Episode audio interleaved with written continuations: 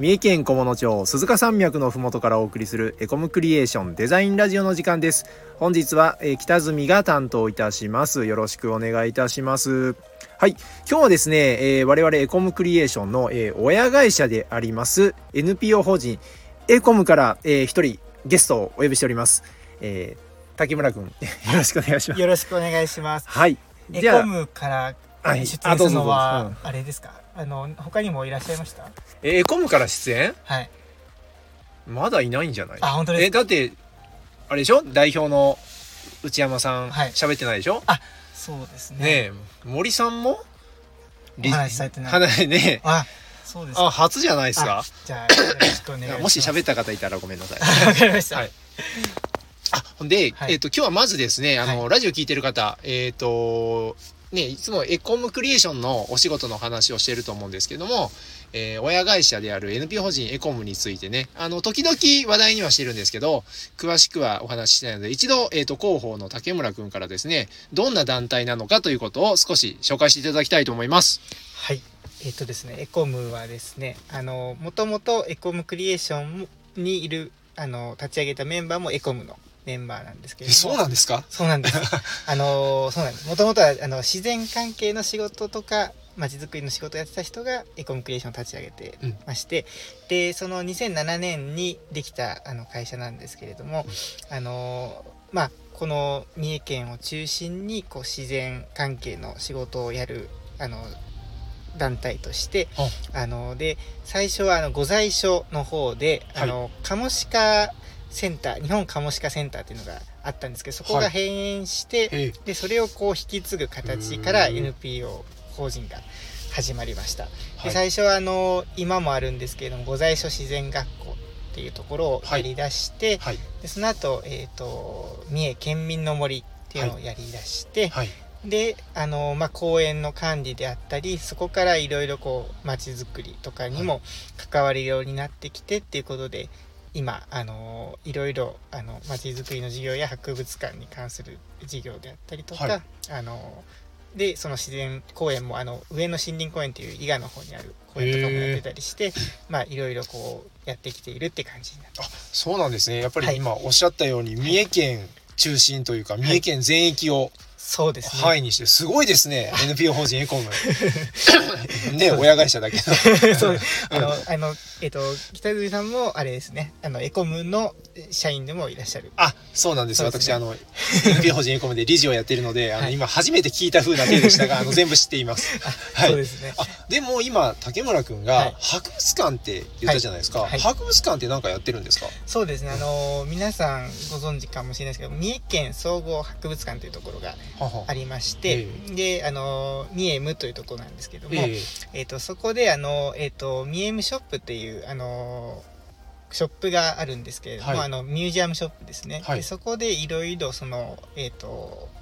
エコムオリジナルの商品も含めて自然関係の商品とか販売していて、うん、であのそうしたところから結構こう博物館の学芸員さんとかとも、はい、まあ、縁があったりしてでいろいろこう自然関係のイベントを一緒にやったりとか、うん、共同で商品を開発したりとか、うん、っていうこともしております。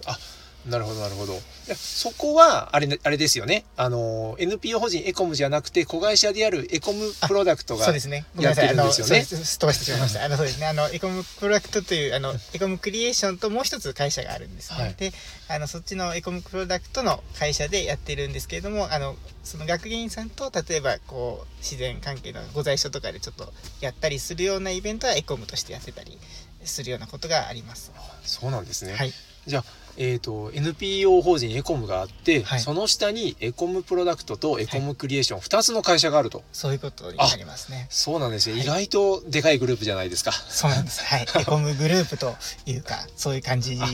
ではい。なるほどなるほど、ね。はい、でそのエコムグループの中で、えーと、竹村君は今、まあ、広報のお仕事をされてるということなんですけども、具体的にどんなことをされてるんですか？そうですね。今まであのエコムはあのなかなかその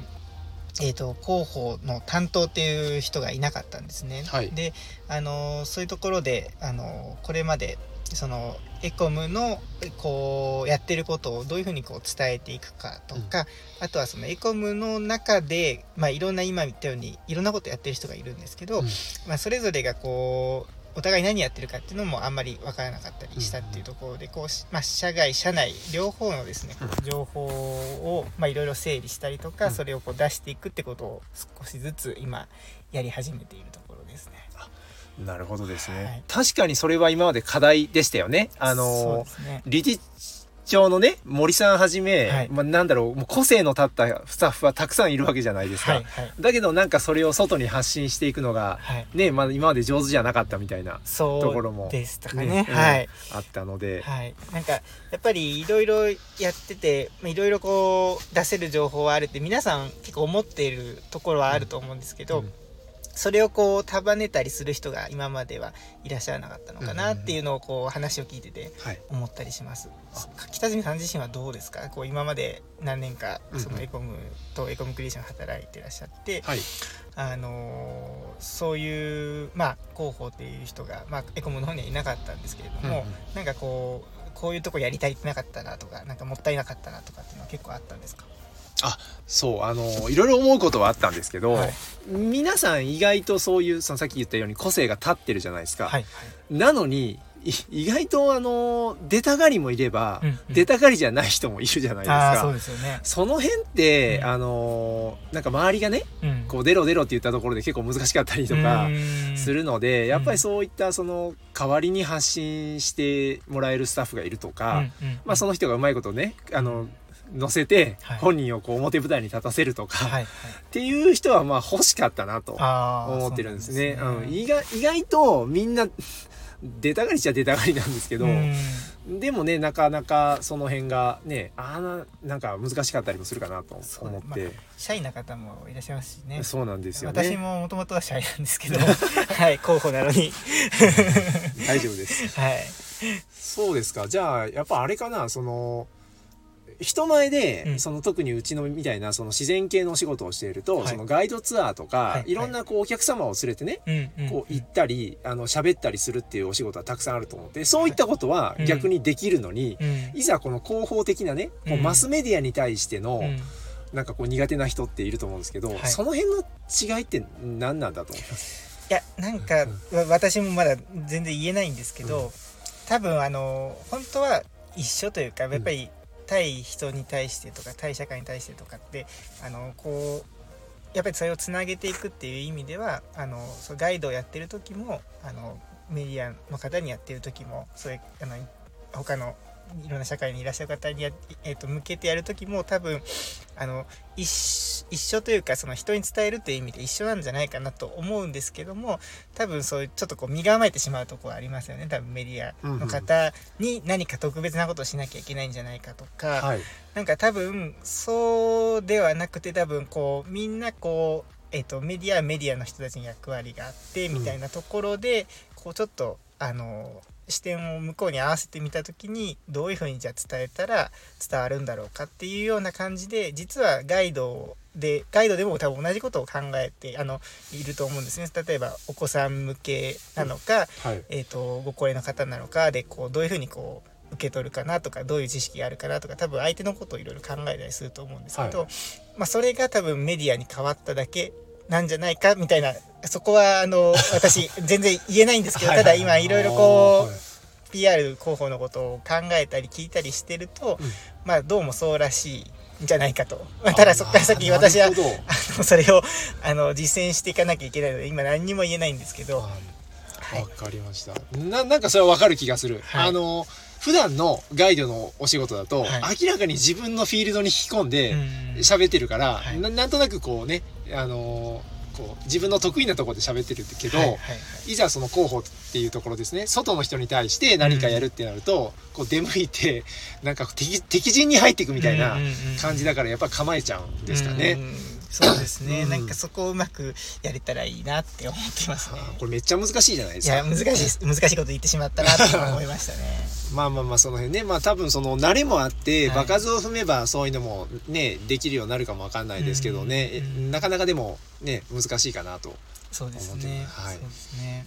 でなんか僕ちょっと小耳に挟んだんですけど、はい、この NPO 法人エコムさん、はい、なんか近々なんか大阪の方で仕事をするってあそうですね、はい、あのー、これ言っていいの？ダメかまだ。えっ、ー、とですね、うん、まだなんかこうあれですね、うん、こうふふんわりしか多分。そうだよね、まだちゃんと正式には通ってないよね、ね、じゃあこれぐらいにしとこうか。はい。なんかあのそっちの方面で何かをするかもしれないらしいというようなことを、小耳に挟みました。あじゃあそっちの方でもね は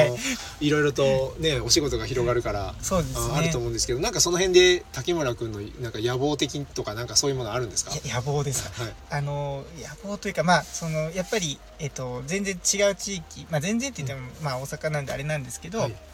でもあの今までは三重県だったんですよね、うん、でそこからこう違う県に広がった時に多分いろいろ見えてくることとか聞こえてくることが変わってくるのかなと、うん、変わってくるというか、まあ、今までと全然違うことも聞こえてきたりするのかなと思って、うん、で同じ会社の中やっぱそういう違うフィールドがあるとそれは強みにもなるのかなと思うので、うん、まあ、そういうのをこううまく生かしていきながらあの逆にまあ三重県でやってたことも向こうでうまくこう生かしていきたいっていうようなことは思ってます。わかりました。はいじゃあですね、今日はですね、あの、三重県からですね、はい、全国へ羽ばたく NPO 法人エコムから、はい、えー、竹村さんをゲストにお迎えして、えー、放送いたしました。全国に。なんか 今い、いきなり飛びましたね。そうそうそう。まあ、言う言うのはただだからね。はい。はい。それでは、あの、皆さん本日もお聞きいただきありがとうございました。ありがとうございました。それでは、お疲れ様でした。失礼します。